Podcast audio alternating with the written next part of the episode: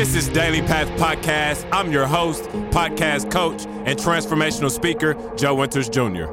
Now I've been in this business a long time. God gave me the gift of a strong mind. And when I step foot on a path, the good and the bad, they just combine. Never done trying. I do it, I do it. Till each time I do it, it's done right. Ooh. And God left his signature on me. So how could I ever be unsigned? See, everyone has got a gift, not anonymous, but God given. What's up, everybody? I'm Joe Winters Jr., the founder of Daily Path Academy and your host of Daily Path Podcast. Welcome back to the show.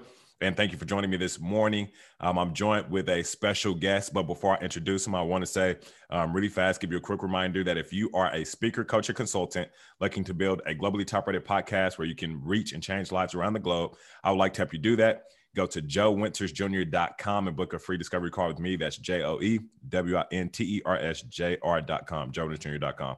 Now, without further ado, um, the special guest for today is Steve Conwell. He is the CEO of Final Ascent, where they advise middle market business owners to create attractive, exit ready companies that sell for maximum value, creating wealth and legacies that last for generations. Very powerful work. Very powerful work. Steve, how are you doing today?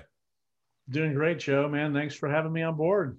You're welcome. Thank you for joining me today. Uh, I mean, I, I truly feel um, blessed to have you on the podcast. Uh, you know, I'm an entrepreneur myself, as you know, young entrepreneur. I've been blessed to have some great success, but um, there is a lot that um, I, am going to get to pick your brain about today. so thank you for joining me. Um, it, you know, can you tell us your story? You know, how, how, how did you get into what you do? Yeah, yeah, absolutely. Um, you know, I, I, started the accounting route, uh, which, uh, yeah, boring probably comes to mind. Uh, so I used to do financial statement audits and, uh, you know, I actually audited a company that was uh, in the internet world. This is back like in 95. And so I got to do my first little risk venture as a controller for this, you know, crazy internet startup, which lasted about 13 months but it was that kind of delving into the entrepreneurial community and kind of what what that was all about, which was totally new to me. Right. Um, and got into all kinds of things like IT audit and cybersecurity and internal audit and project management and consulting right. for the Fortune 2000. Mm. Um, and ultimately, it led me to. It built a tremendous foundation for starting my first company. Mm. Uh, now, granted, we did a lot of that same work. We did a recruiting nationally. We did IT audits and risk consulting engagements. But that was where I learned, you know, how to build a company, what was important uh, to get me out of being in the weeds with the business, right? Because right. it can't function. It can only get as big as me, and that's not going to be that big, right? right. You got to be able to expand past that, and right. uh, you know, inadvertently just started learning the things that made a business valuable Right. Now, granted, we didn't know that at the time, but you know, right. we systematized everything and we leveraged technology and systems and processes and org charts and just all the things that really mattered so that when suddenly we got this call out of the blue from like the number nine firm, we were able to sell the company, mm. not having a clue how to do it. And I will say I easily left two three million dollars on the table because I mean, we didn't know you know what it meant to actually sell a company. Right. Uh, i think we thought we had a good deal but it was just the impetus of uh, for me that entrepreneurial spirit that was always there. I just never knew it. Yeah. And so we built a couple more companies and kind of got to this stage with final ascent. And uh, you know here we are we get to work with business owners that uh, have got some fabulous vision and ideas and cool companies. And you know, for me, that that satisfies that entrepreneurial gene. Because I don't know about you, I'm always like, you do what? Right. That's really cool, you know, and get excited about it. And then we get cranked up because we want to grow their value and you know build that exit for them. Uh, so they can go on and do bigger and better things or you know sit by the you know hawaiian condo and do nothing you know if that's what they'd like to do right right um, married with uh, my beautiful bride of uh, gosh almost 28 years and I've got uh, two kids. One's an Aggie, uh, and the other one is a North Texas Eagle. So we've got kind of the green and maroon battling each other. But uh, yeah, that's uh, just a little bit about me. Right. I'm, I'm siding with the green, by the way, as well. That's where I got my master's. So go. oh, there you go. Yep. yeah. BSMS in accounting. Go mean green. Right. Absolutely. Absolutely. Let, let me ask you. Um, so I know you've learned a lot in business since your first company, but for an entrepreneur that's in their first company, if you could look back to when you were in your first company, what was the single most important lesson for success then? And and if you felt if you feel as if there's really more than one, could you give us like the top two or three most important lessons for success?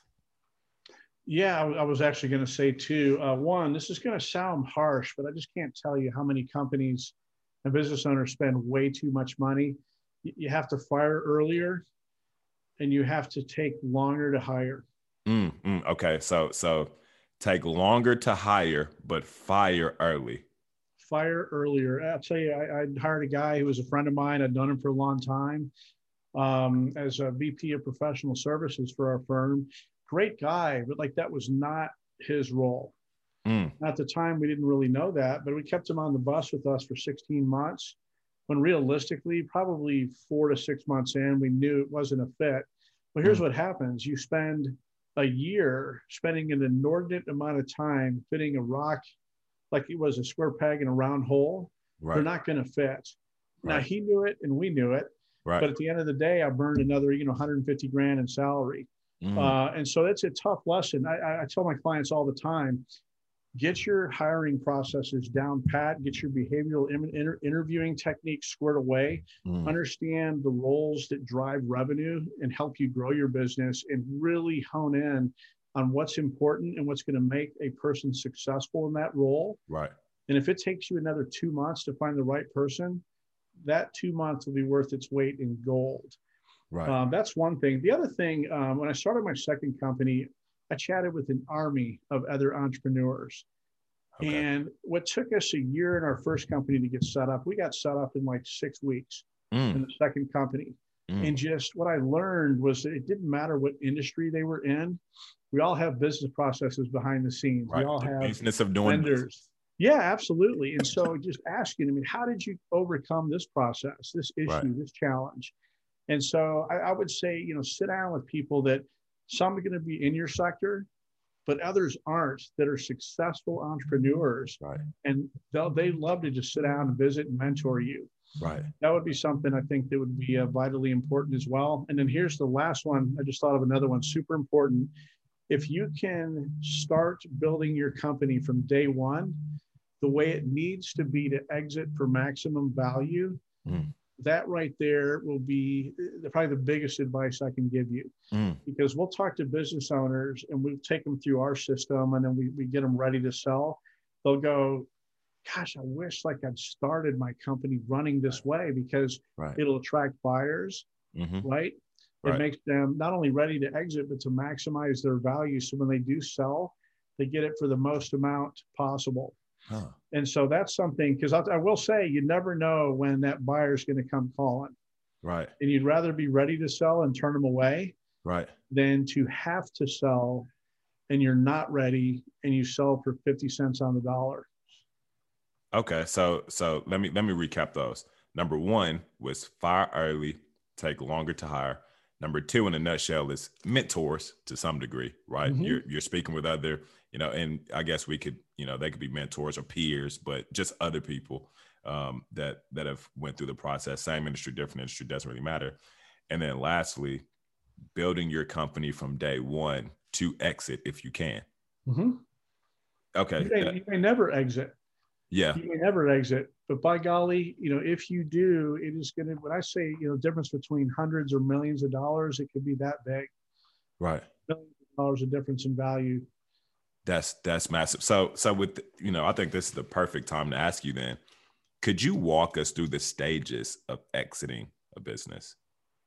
Right. Like, and, and, and speaking to, and I mean, I know it, it probably is a lot of it, right? But like, if you could just give us even the bird's eye view right? Like, what would you say is like, okay, I'm starting my business. How would I start from day one, building it as if I was going to exit? Like, what are those stages to exit? Yeah, it's. uh I mean, how much time we have there, Joe? we, we, we, have quite. I have quite a bit of time. I hope you have. hey, we, we we could we could spend the rest of the interview on this question if you would like. yeah, yeah, no. Um, I'll, what we'll do, we'll do this in three segments. Okay. So we're going to do the, I'm going to coin it like the entrepreneurial segment first. Okay.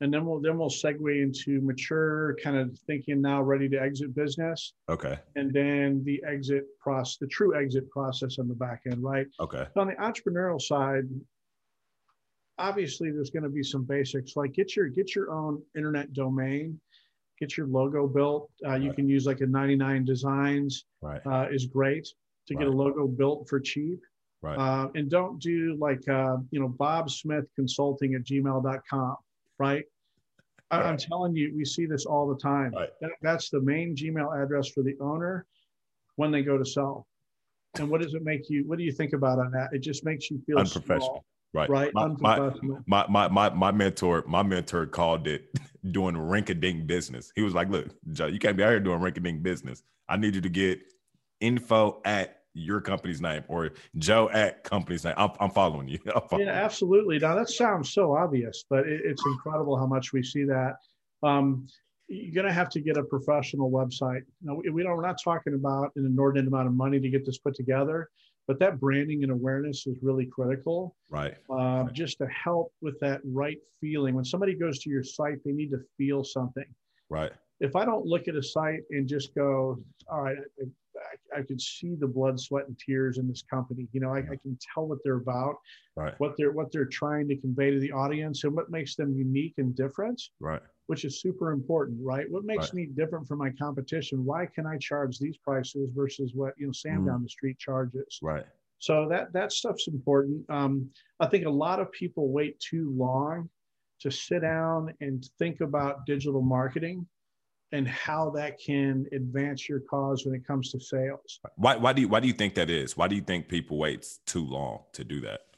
Uh, some people just they aren't aware of it. To be honest with you, they they don't Okay. understand about like search engine optimization. They may kind of understand about pay per click. They don't understand about like the dynamics of how you sell with like social media Mm. and how you build campaigns that are successful. That's definitely a big one. Yeah, absolutely. And just, you know, LinkedIn marketing, and there's so much to that. Now, I'm not saying that like you're going to, this is, this is designed to complement your sales team. Right. But if you don't start thinking about it early, you can have the greatest site on the planet and nobody can find it. Right. Look, Google, eh, what they have a trillion dollar market cap, and they do that because of the amount of money they make on ads. And Right. so they're not going to let you come to the table and play like on that first and second page. You've got to pay to be there. It- It's just Right. blood, sweat, and tears. Right. So start really small. Right. You don't have to spend a lot of money initially, but just start really small, building that presence, you know, organically starting to index your site and Right. get your site to slowly start moving up the food chain. So eventually it will show up on mm-hmm. that first page. And I will say for certain industries and certain search terms and things like that, it is a war zone to Right. get on the first page. And I mean a battle Right. that goes on to get there. But downstream, that's going to be worth its weight in gold. Right. Okay. So Right. th- those are just some of the super basic things. You know, document your processes. So get job descriptions, have an org chart, Right. you know, have, you know, a CPA look at your accounting uh, records, right? Um, and use QuickBooks, use an actual accounting system because I, I will, we'll actually get large companies that there's nobody professionally looking at what they're doing. And they literally will look at their bank account on their phone and go, Hey, we're doing well but that's not how to like professionally run your company. Right. And so you want to make your financials work for you Mm. so that you can make effective business decisions. Right. Um, some of the other basics are, you know, obviously getting a business plan together, but really building projections. Right. And that's recommend for smaller businesses starting just, you know, a month of a month of uh, 12 months of monthly Right. when, when you're building the projections and two years of annual will be fine. Okay. But going through that process, it is eye opening Okay. to just peer into the future. And you peel that onion back and they start to learn how do we build revenue? What are those small components and things that like assumptions that we make to grow? Right. And that provides that roadmap to step, okay, we're three years, five years out. Now I want to go one year out. Then I Mhm. want to go 90 days out, right? 30 days. What am I doing this week to be successful? Right. So what, so what you're probably hearing, you start to become more systematized on how you do things. I, I would I would recommend it doesn't need to be this like tremendous book, but come up with the the ABC company way, right? Or the XYZ system of how you do things and what makes it different. Most you know, I, I, hear this example of like um, I was talking to a business owner earlier this week, and she's just she can sell her services in her sleep and she's got a high-end business that uh, sells to attorneys. So they, they do they create uh, take expert witnesses and they bridge them with attorneys. And she's a machine, and she's a fabulous entrepreneur. And I told her, I said, uh, "Here's the thing. So what's naturally in your head, the phrases that you say, the the pauses that you'll put in something, the way that you naturally like take a, a attorney from like step A to Z in the sales process, you can codify that entire thing. Right. This will make your company like, you know, $850,000 per revenue per employee. Mm. Okay. Wildly successful, but she could 10X her company getting what's in here out there. Right. You know? Right. And what's great about her is she's heavy into systems and process. And it's like it resonated. Okay. I'm going to get it out of here. And what did that do? It start will free up her time. Mm. And it frees up her time to think more strategically about things. Right. So I talked about a lot because we could spend like 10 hours specifically talking about this, but let's go jump ahead. Right. right. So when your business is exit ready, um, there's certain key things that buyers hunt for. So the biggest thing you want to do, you want to take your entrepreneurial multi-hat uh, hats that you wear and set them off to the side, put the seller hat on, and think like a buyer. Mm. It's the only way as an owner to be 100% objective about your business. You want to look at your business the way buyers who want to acquire your business look at it. Mm. Okay. Mm, that's powerful. Uh, yeah. It, it, it's such a critical thing. We actually, when we visit with entrepreneurs, we have to business owners in our sweet spot's about 10 million in revenue to 150 million. Right, it really right. doesn't matter on the spectrum. We have to get them to pet, put their baby aside. Right. Right. And look at their baby the way a buyer's going to look at it. And right. so buyers are going to look at the professionalism of their accounting. Okay. They're going to want to see growth trends. They don't want them to thrive, not survive. I'm not going to buy uh, a dumpster diver type business. They want ones that are successful and moving. Right. Okay. So 30% year over year revenue growth, 20%, you know, bottom line net profit growth year over year, right. just move in this direction like right. this. Can I ask you a quick question with that being yeah. the case? So, being that they want to see a business that's thriving and they see the annual growth to some degree, if a business, let's say, just throw a random number out there, right? You work with businesses that do 10 million to 150 million. So let's say a business is doing 10 million dollars annually, but they've done 10 million dollars annually every year for a decade. Is that just surviving or not necessarily because they're doing too much? Like, because there's no growth there, but they're doing the same amount of revenue. Well, so I, I would I would really want to understand why have they not grown anymore? I mean, we're talking like a 10 year stretch, right? It seems right. something is going on that's preventing them from getting to that next level. Uh, my gut would be that over that 10 year stretch, if we take your example here, they start selling like a lot more things to hmm. fewer customers. So they start losing that like initial niche they had that allowed them to get their run. Right. Okay. And so now they sell so much stuff that a buyer looks at them and goes, like what do you do you know right. like i'm an adjacent industry but i really only like 20% of what you do right so i'm not going to buy the whole thing and scrap 80% so right. i can take that 20 and you know 10 or right 20 exit right so that would be one thing i'd really want to understand 10 million in revenue if they've stuck that way are they are their have their gross margins improved at all uh, are they lean and mean in their expenses like mm. have their net profits improved like something just doesn't doesn't seem right to me on that equation. Because to hit that $10 million number, you're in that eight figure range. Right. You're you're poised to make that leap to like 25. Mm. You've got enough horsepower, enough uh, employees and staff and like management type team to get to that next level. So I, I, as a as a buyer, buyers think about risk. So if you think about an iceberg floating in the water, they can right. see that top like 10%. Right. They're worried about the 90.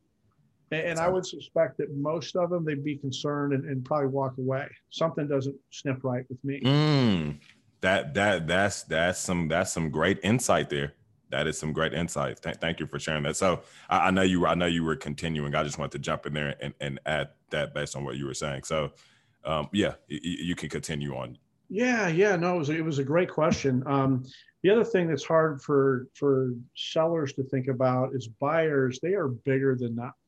They've been there, done that, right? They're serial entrepreneurs. They're like family-owned businesses. So one of the big things that they look at is can they scale and grow that business? Is there big potential to scale and grow? Right. Right. Right. And so they want to buy a business where they see that, and then let's go run. Maybe they have five locations. They've they've figured out that franchise prototype. They've got five locations. They know how to do that. They all do the same thing.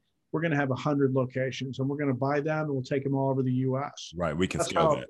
That's how that next tier buyer is going to look at them. They're also going to look at cash flow. Uh, and cash flow is super important. Um, I hear this all the time. Ah, that's how our industry does it you know, we get paid net 60 and our suppliers, you know, we have to pay faster, net 30, net 45. Well, the great companies, because I can promise you, like in that industry, there's somebody that has reversed that trend and they've got a lot more cash coming in much faster than they have it going out. It's going out much slower. It's coming in much quicker. So they've created a positive cash flow engine. Mm. So I would rather buy that company than a company twice the size that has it reversed because it's going to cost me as a buyer right. a lot more money to operate that other business, even though it's bigger. Mm. This one, I could 10x that business and it's not going to cost me a dime of cash, right? Right. Because every dollar that comes in, it's it may be coming in twice as fast as it's going out. So right. you can really grow and scale a business like that. Right. That makes sense. Um, that makes sense. Yeah, yeah. I mean, there's there's other things. You know, recurring revenue. We hear that all the time, like uh, your cell phone contract type revenue, right. revenue that of um, uh, multi-year contracts, really important and valuable. Um, what makes the business unique? Uniqueness is that everybody's hunting for the purple unicorn, right? Um, but at the end of the day, oftentimes it's what makes your business unique from your competition so that you stand out. Okay. Okay. So how often are as you as a seller like look at your competition to go, oh my gosh, man, Joe down the street is doing this one thing. Like we do that 10 times better. But if I look at all my marketing material, all my sales stuff, my website, none of that's highlighted anywhere. Mm. Okay. Um, and then the owner dependency, the is the business dependent on the owner to operate. So we kind of explain it this way. If uh, consultant friend of mine. She's phenomenal. So she, she loves to say it this way. She says, if aliens came down and picked you up and took you to Saturn and you had like no access to, you know, cell phone, email technology, you might as well be on, on another planet. Well, right. you are, right? Right, right, right. You, you are. yeah, you are. For six months, what would happen to your business? Mm. And most of them, a lot of them would just crater because they're dependent on the owner. Mm. So when a buyer sees that, what's going to happen is if they do buy the business, there's going to be two things. One, the buyer is going to say, look, I'll give you 50% upfront in cash. The other 50%, you're going to earn it, let's say over three to five years. Mm. And you're going to hit these targets. And based on the targets that we agree to set, right. you'll then get your money back, maybe and then some. Right. Well, if you're 67, 70 years old, you're a baby boomer, like, do you want to work another three to five years? You probably right. don't. Right. Uh, and so in those situations, you know, buyers, they really weigh that, you know, do we discount it mm. and kind of take that owner, do maybe a one year consulting agreement, you know, get everything out of that, that owner's head that we can. And we're going to give them instead maybe 80 cents on the dollar to kind of account for this differential because we know we're going to have a dip because it's dependent on them and they'll buy it that way. So that's that's a that's a tough one. I've seen companies that have the business owner's name and the company name, and the the business is so wrapped up in that the owner's name that a new buyer it, it's just not going to work. Right. So those are those are some of the things that are really critical. And then as far as selling the company, um, you know, obviously it's finding the right exit team right. that you can work with. So, you know, M&A attorney, uh, M&A advisor, kind of like our company, right? I mean, True that sits in the mergers and acquisitions like Right. lens, that sector. Um, you know, a strong CPA that has transaction experience, Right. that understands like the tax implications of a sale and how to like reduce tho- those taxes for that. Yeah. Um, and then you know that M&A advisor that can sit on that side of the table with you and negotiate with Mm. very seasoned, very sophisticated buyers because they could be private equity firms, Right. right? They could be you know family-owned conglomerate that's got 50 companies and they're adding you onto their portfolio. They're Mm, very seasoned, right? right. Very. So if you go go it alone, you may think you do well, like I did with my first company. Um, but no, you won't. You'll think you did you'll, well. leave, you'll leave millions on the table. Oh yeah, that's the nicest guy on the planet. And it's like, ah, we got this. We're good. so, so uh, but before I go to my uh, my next question, um, what would you say you learned when you when you lost the the millions you left on the table? Well, did it take you years of experience of doing what you're doing now to then look back and realize that you left millions on the table, or you know, was it like after the transaction was done and you know, I don't know, like within a year or two, you had realized that you had left millions on the table? Like, how long did it take you to realize that? I, I think there's partly like a few years later when we really started thinking about the selling process. Right. Um, because we had a recruiting division and a consulting, and they just wanted the consulting piece. Okay. So that was that kind of, you know, should we as an organization have taken a few years and said, look, either consulting or recruiting and Mm, concentrate on one, because that would have further niched us. mm, So I remember thinking about that, going, you know, we'd had those conversations before, but never understood like the relevance of how that can affect your value mm. and how buyers can look at you. Uh, the other thing is, is I got more seasoned, and then obviously I'm heavy into this into this industry right. and started learning more. That's when I realized, as as I as I sat back, I thought, okay, why that guy was like, nah, we don't need to go down that process. It's going to take too long. Let's go do that. No, we needed to go down the whole sales process, right? and I Ah, started realizing, okay, had we gone through an M and A type process, the result definitely would have been different, especially if I had like an advisor representing me. mm, I just didn't know about it back then. right. You You, don't know what you don't know. Oh, yeah, I, I love that statement. You you never knew that you never knew. Right. You know? right. Um, okay. So let me ask you this. Um, you only work with businesses doing between 10 million and 150 million in revenue. Um, what does their profit margin have to be? Or on average, what is the profit margin of a company when they when you first accept them as a client? Ah, That's a great question, uh, and I'll try to like keep this one simple. So, this is why we say 10 to 150, because people understand revenue and sales. Usually, like our, our bottom line floor is what's called like a million dollars in like annualized EBITDA, Okay. which is earnings before interest, taxes, depreciation, and amortization. Okay. Okay, so if you take like those earnings and you were to subtract interest expense, uh, subtract taxes that you have, subtract depreciation, and amortization, that would get you to your net income. Okay.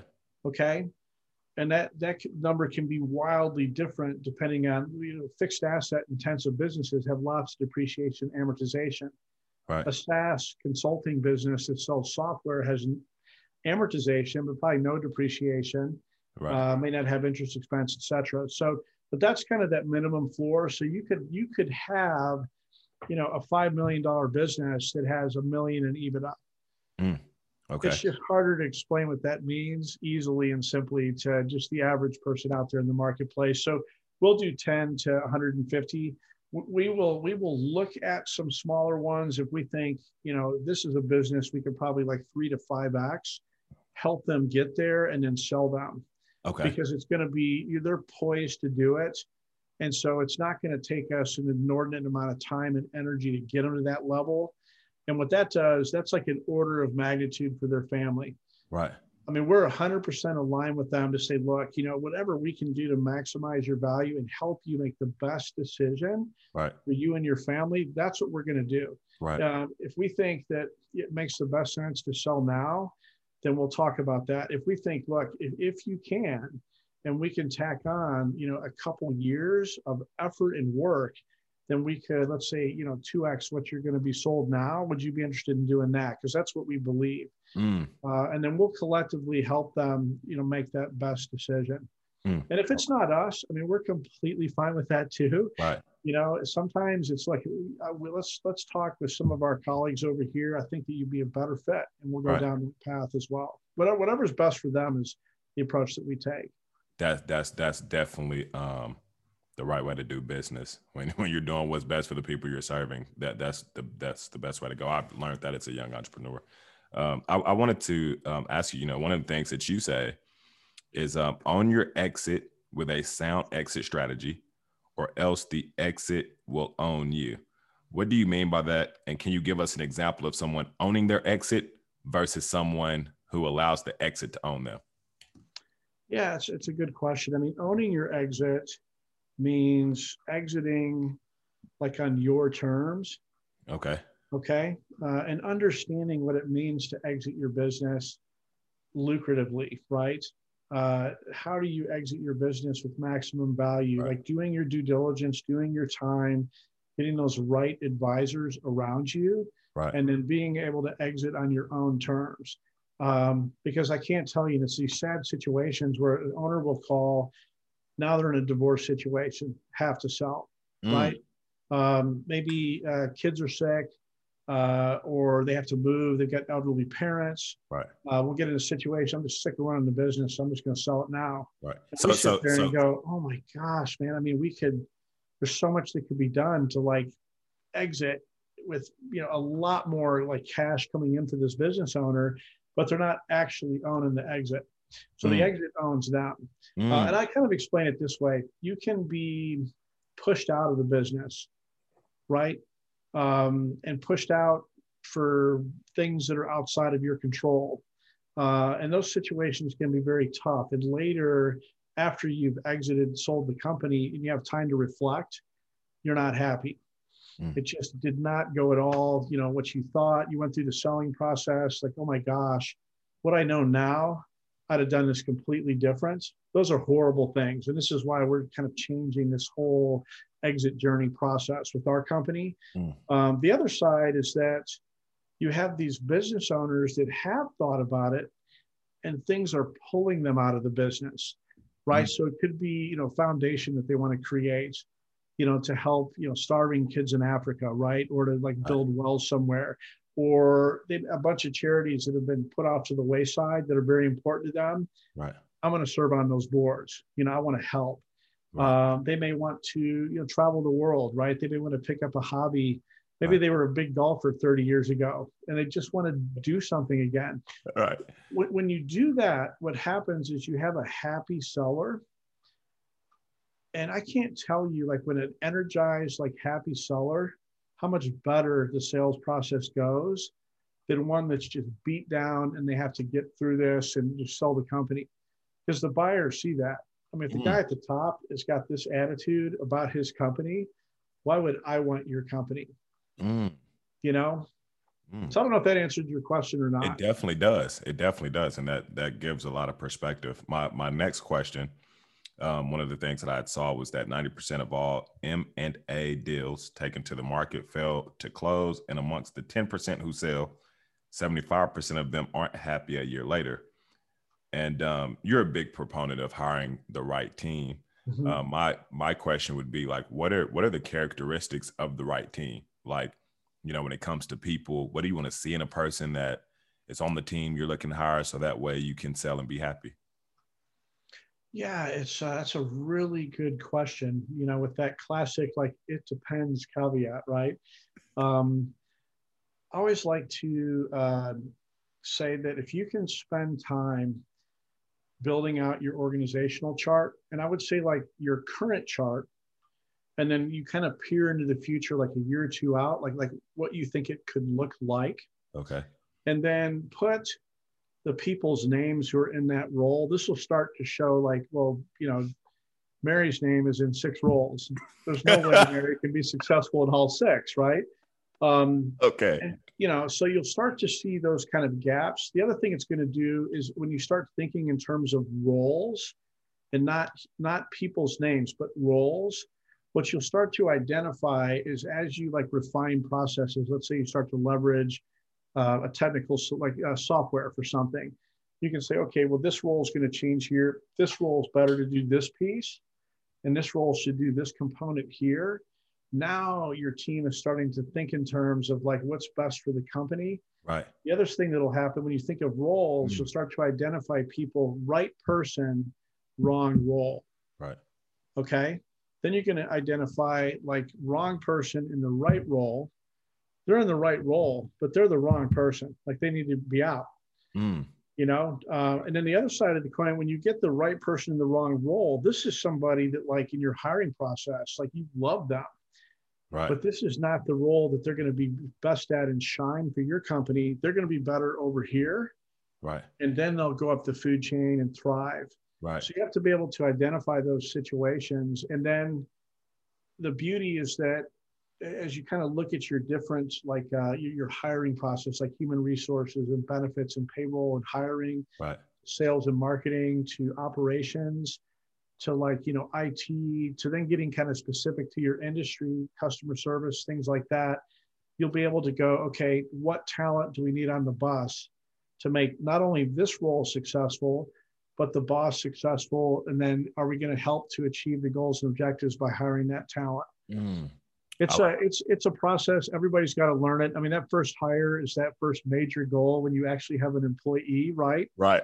Um, but then when, when you peer in the future and you're a lot more sophisticated and you've got multiple people in one role, right? Mm. I got six customer service reps. I've got, you know, six, you know, senior client executives. As you start to round it out, now you've got not only a mature organization, but that, from the top down, everybody can talk about it. They can communicate what they do, why their role is important, what they need to accomplish, what uh, key performance indicators or metrics can tell them if they're successful or not in that role. Right. And you've got a high flying team at that mm. stage, what, whatever business that you have. Okay, that makes sense. Okay, that and I definitely could see how that tremendously impacts when you go to exit the company um, mm-hmm. and the company success. I definitely can. So my, my next question, um, this is more so advice for um, the startup entrepreneur that okay. is in my audience um, or you know even an entrepreneur that's not necessarily a startup but they're doing six figures um, you know i know you have 25 years of business advisory and financial consulting experience working with middle market and fortune 500 companies um, what what advice would you give to that smaller entrepreneur that doesn't have that type of experience to win deals with those type of clients mm. Yeah, it's, it's a it's a great question, right? It's like the I'm on the ball today. I'm asking yeah, some great yeah. questions. Joe's the man. uh, no, this this is a great one because um, I always call it whale hunting, right? So there's two sides to the coin on that. When you get like your first big account, right. uh, and it's a flagship account, you're going to use that to throw that name out, trying to get another whale and another, right? Right. Um, but what what happens with those whales? What I found is that suddenly like 30, 40% of your revenue is coming to the whale. Now, what do whales do? They eat a lot. Mm. They demand a lot. So not only do they start asking you to do like more things. So if it's a product, hey, you guys could sell this stuff too, right? You could make this tweak here. You could do this. You could, you know, have us do like a million a year with that type, just that product alone. You can manage that. Right. Well, maybe, but do you have the working capital to manage it? Do you have the sophisticated supply chain to make sure that that happens? So operationally, your business starts to get, you know, get crushed under that power of a much much larger organization. Okay. Mm-hmm. Okay. Um, your best bet when that comes in, believe it or not, when they and they always do when they start to stretch the scope and breadth of your services is to say no. Mm. Mm. Say we, we know that's not so, that's not what we do, but so and so can do that very well for you. Yeah. Okay. Believe it or not, they now know this is what you're great at. So right. when you stick to your guns and stick to your niche, then they actually will offer you more business than what you're good at. Mm. Um, the other thing is that there's a thing called customer concentration risk. Okay. When you sell your business, if you have revenue from any one customer that's 15% or more of your total revenue, buyers are going to look at that and go, what if that customer goes away? Right. Okay. So Fortune 500 company, 25% of your revenue, if they disappear, big bad buyer now has to fire like 25% of the workforce because you don't have the work for them. Mm. This is how they think. Right. So they go, okay, how do we mitigate that risk? So, as a young entrepreneur, when you're growing, you have to think about that. If you do get a whale, right, you know, phase it out, start smaller if you can, right, and then start working towards getting like another one on the bus, another one on the bus. Right. I would work for your existing client base on cross selling, right, as much as you can, so that the average sale for your smaller deals starts to get larger, right? Maybe 25% more, 30% more. Right. That will start to reduce that risk. Right. And then the biggest thing is this uh, it's called the power of the niche. Mm. Okay. You would rather sell one thing to lots of customers, okay, than lots of things to a few. Mm. Okay. Yeah. That that I cannot tell you how many yeah. times business owners like they they were great at that, man. Everybody knew them. They started making their big move and then they started shifting and adding more and more things the only reason they can add more and more things is because the owner, who's the most knowledgeable, has the skills to be able to do that. So what happens? It always happens. You get more owner dependency. Mm. You now get more customer concentration risk, and you become least valuable. Because if you remember what I said, the buyer goes, "I just want that ten percent of your company." Right. That one niche you used to do, that to me is the most valuable. I don't care about the other ninety percent. Right. Right. That's but it that. happens time and again, man. Every business starts with one great thing they do, and the great ones that sell for like ungodly money oftentimes stay niched. Mm, I love that. So let's let's pick at that a little bit because I want to. I, I I am getting it. I want to make sure someone that's listening, taking notes right now, is getting this. So, uh, and I love how you I love how you referred to that first big account or the big accounts as mm-hmm. whales. I think that's like the perfect like picture for us. So you get that first big account, you get that first well, right?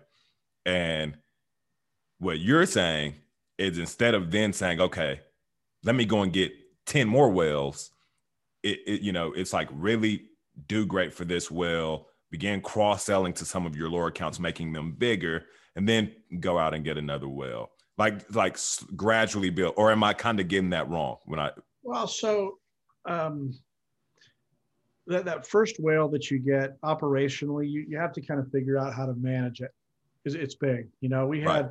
our first. You've never whale, fed. You've never fed a whale before. This your right. first time feeding the whale. Right. You know, okay. we had like for our firm back in the day, um, seven of the top ten firms we were national vendors for, supplying like resources to them.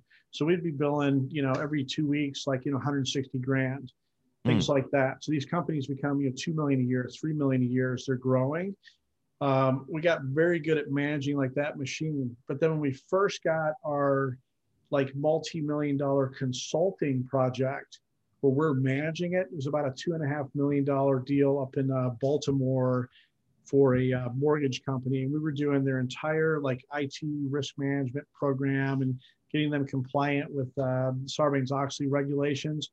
But that was us managing that whole deal. Mm. I think we had 18, 20 people on that project. And I mean, it was a tremendous amount of work to manage that whole machine ourselves. So what it did on our consulting side was it becomes the big resource hog. Mm. Recruiting loved it because they were able to, you know, find X resources. We need this specialized skill set, et cetera. Right. But it dominated consulting. Mm. Okay. So I would say the same thing. When you get that first whale and you figure out how to do it, you want to like systematize as much as you can and it's even if you're selling products, right? I mean, if you're selling products on that side, it's the whole supply chain. I mean, how do I, what like uh, revolving lines of credit do I need to be able to manage that machine?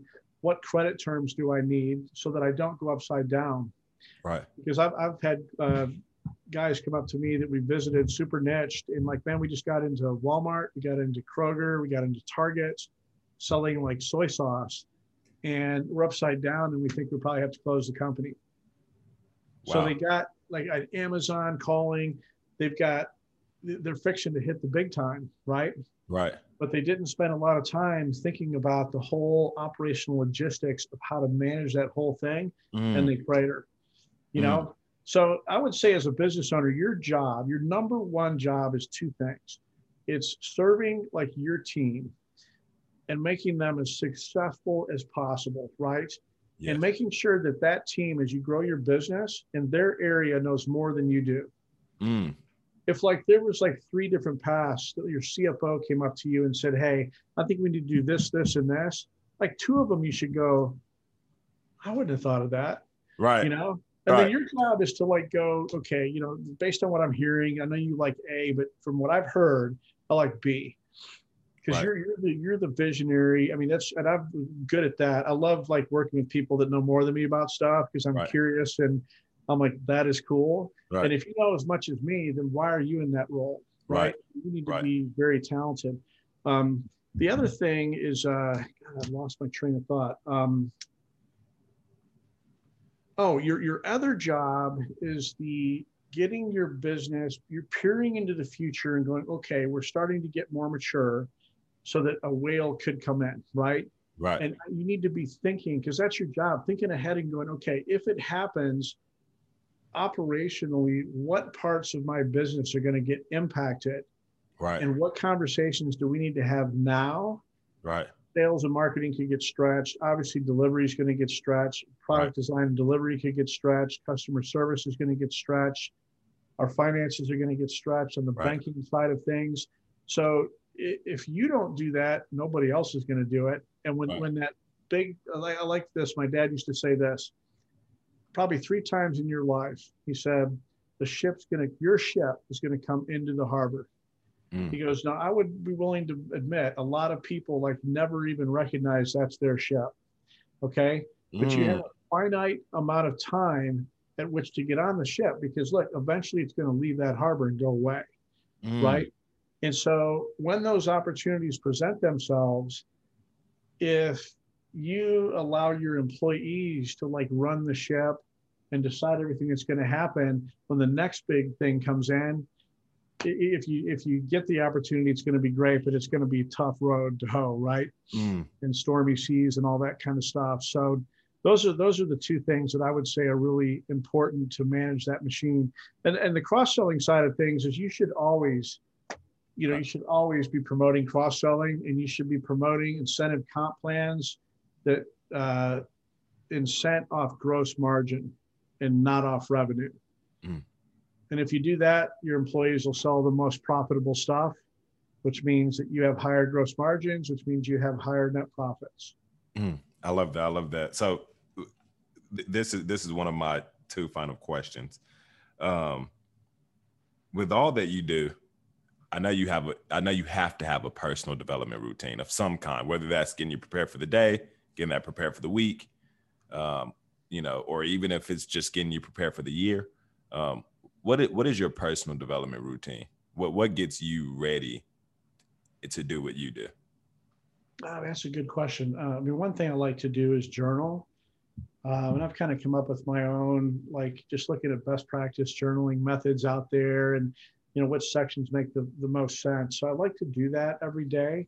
Uh, but I like to like not do it at my desk, but just kind of have a cup of coffee, you know, sit out on the back porch, but somewhere in a different environment and just go through that. Okay. Um, what it does is it keeps things top of mind know, what are the what are the three things I'm going to accomplish today? What am I grateful for? Right? Um, uh, what quote do I think is like a great quote from even just doing research on it? Write it down. I, I like that quote. Right. You know, um, and then what am I going to read today? That and it doesn't need to be a lot, right? It could be I want to read this Bible chapter, right? Or I want to read like this something that's going to help me become a better person, Right. whether it's professionally, something I want to learn. So I always have something like that. It could just be 10 or 15 minutes of reading, right? That's very focused that way. And then, you know, at the end of the day, what uh, did you accomplish those three things, right? Um, and then what, what could you have done better throughout the day? Right. So that's one thing. Um, the other thing is a good friend of mine. We uh, we both ran a marathon back in 2019 together, and he's run a ton of them. And it was my first. And he said, "Hey, are you familiar with this term, the four circles?" Hmm. And I'm like, I mean, kind of, but not really, right? And he said, "Well, here's the thing." He said, "So, especially with marathon training, he goes, you pick like one." like major goal that you want to accomplish. And the way the four circles work is one circle is your lifetime, like way in the future. The next circle is one year from today. Okay. Okay. The third circle is one month from today. And then the fourth circle is today. Okay. So when you go to the next day, it's the next day. And then that next day, it's one month from the next day. So now you've added a, a one day to your month mm. one day to your year, mm. and one well lifetime. Right. it could be like you know I want to weigh, I want to have you know whatever uh, BMI of fifteen percent, right? Or I want to, you know, uh, bench press X. Right. Okay. But when you break it down to what what are you going to do today? Right. Right. What are you right. going to do? Peering a month from now, like what are you going to accomplish? Maybe you're benching like ten pounds more, like on like a max bench, right? and then a year from now you're benching 50 pounds more right and see the way that rolling works is you can accomplish anything doing that so that was a it's kind of a neat thing so i like to i don't do the four circles on i only do one thing on that okay. until it's embedded once it becomes like lifetime then you just kind of revisit it maybe monthly or something like that I think those two things are are helpful. They sound kind of corny or what have you, but I think it just helps you to stay top of mind while you're where you're thinking strategically about life right. in your company and you know all the different hats that you wear. Right. It, i mean it clearly helps. You're a successful man. It clearly helps. Uh, so my, my last question i usually ask um, if there was a if there was something i did not ask you today that would have gotten a certain answer that you um, you know uh, or that would have get you know got certain information from you to the audience that you believe they would know or should know what would it be but um, uh, you know, with you having kids, um, I, the the thing that I really want to ask you is if you could only teach your kids one thing for the rest of like literally you you're only allowed to teach them one more thing. What would that one thing be? Hmm, that's a great question. Um,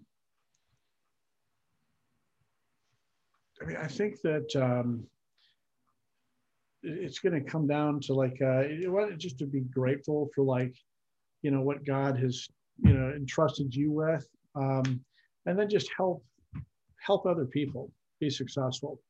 Mm. You know, I just kind of believe that if you help enough folks, you admit your mistakes, you know, you do the best you can, then things are going to tend to pan out. But I would say that I mean I, it's hard to really kind of fine tune it, but that gratefulness I think is an important thing. Right. And then just helping other people be successful, right. and just make sure that you know God's in your life too. right. Absolutely. Gratitude is is definitely the way. I I, I really I'm picking up what you're putting down. I want to say thank you for joining me today. If you don't mind, can you share with my audience um, where they can connect with you and um, where they can, um, you know, uh, book a call with you, or if they wanted to hire you um, or work with you, where they can find you? Uh, yeah, absolutely. Uh, my email is great to get in touch with me. It's uh, S Conwell. So you got S Conwell, uh, C O N W E L L at Final Ascent. And that's A S C E N T dot com because uh, people always are confused on that. On LinkedIn, I mean, if you look up Steve Conwell and Final Ascent, just connect with me on there. I'd be more than happy to visit with you. And if you want to uh, just sit down and chat at any time, just reach out. I'll be more than happy to do that. Mm, thank you. Thank you for sharing. And thank you for joining me today, Steve. Yeah, thank you, Joe. It's been fantastic. Now I'm looking forward to further conversations. I definitely am as well. Um, today was a great podcast episode. Um, to the listener, I really hope that you do more than just take what you heard today. I hope you actually use the information that you heard today. A lot of valuable stuff. Um, and so until next time, hope you have a blessed day. I wanna be meek, got more than my kid I could teach. I want you to hear when I speak. I wanna free people imprisoned by stigmas and popular common beliefs. Don't want you to think, I want you to feel. Look down inside you and tell me what's real. If you're unsure, then you're uncured. We only get one life, man, it's a big deal. Do you love what you do? Hey, I wanted to jump on here really fast and say thank you for listening to today's episode. I hope you got something from the message that you can use in your life. If you are a mission driven individual who wants to share your message and change lives, then I'd love to show you how building a podcast can help you do that. Please visit joewintersjr.com to book a free discovery call with me so I can help you out. If you are an organization looking to bring me in to speak with your team or at your next event, you can book me by visiting my website, joewintersjr.com, and scheduling a free discovery call so we can talk about your expectations and what you want from me. I'd really love to serve you. Have a blessed day.